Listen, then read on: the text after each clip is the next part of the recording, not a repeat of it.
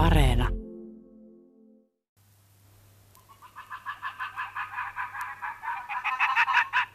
Puuttomalla tunturipaljakalla naaliemo saapuu saaliin kanssa pesäkummulle ja alkaa haukkumaan erikoisesti.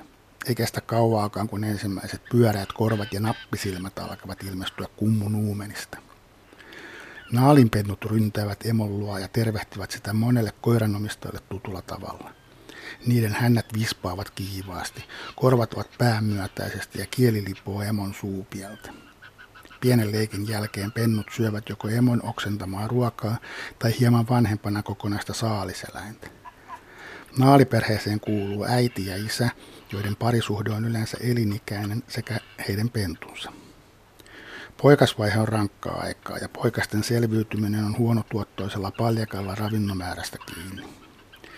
Kesäaikaan naaleille ei yleensä ole tarjolla suurempien petojen jättämiä haaskoja, vaan ne saalistavat itse sopuleita ja myyriä, tai niiden puutteessa lintuja. Heikkoina sopulivuosina poikaskuolleisuus on suurta, ja pahimmassa tapauksessa pennut joutuvat syömään nälkään kuolleita sisaruksia. Monin paikoin naalit eivät ole tottuneet ihmisiin ja saattavat siten olla ihmisen suhteen melko rohkeita. Olin tutkimassa Grönlannissa naaleja. Ne tulivat syömään rohkeasta kädestä, mutta he osasivat myöskin päätellä, mistä sitä ruokaa tulee. Olin jättänyt reppuni naalinpesän tarkkailupaikkaan ja lähestyin pesäkumpua, missä naaliemo leikki pentujen kanssa.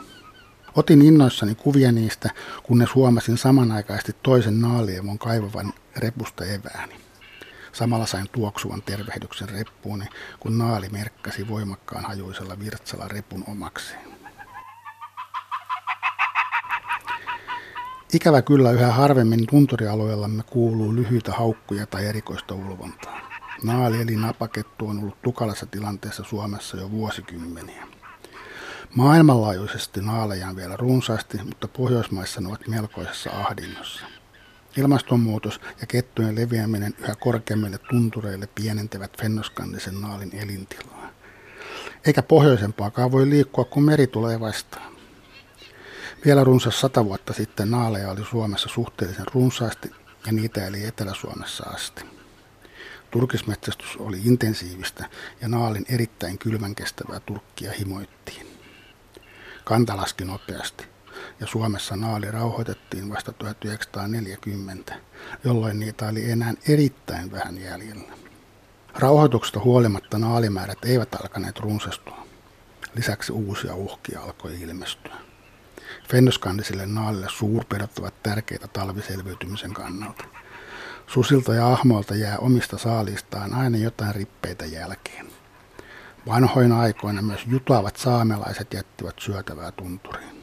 Suurpedot ovat liki hävinneet alueelta ja porot teurastetaan siististi teurastamoissa, joten naalin selviytyminen talvesta on tullut yhä epävarmemmaksi.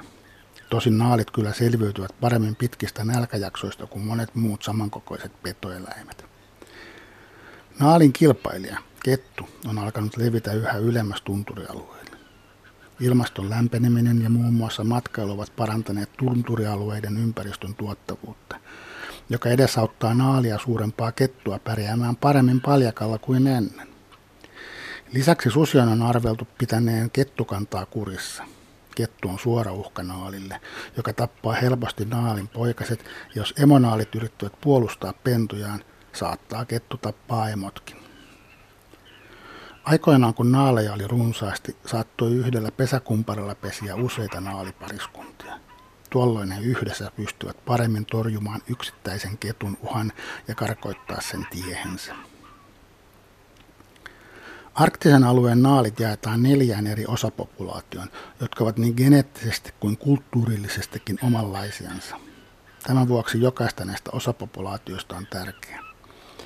Arktinen naali pesii kesäaikaan maalla, mutta lähtevät talven tullen seuraamaan meriäille jääkarhuja. Meikäläinen naali sen sijaan pysyy tunturissa myös talvella ja tarvitsisi kipeästi susien ja ahmojen jättämiä poronraatoja talviselviytymiseen.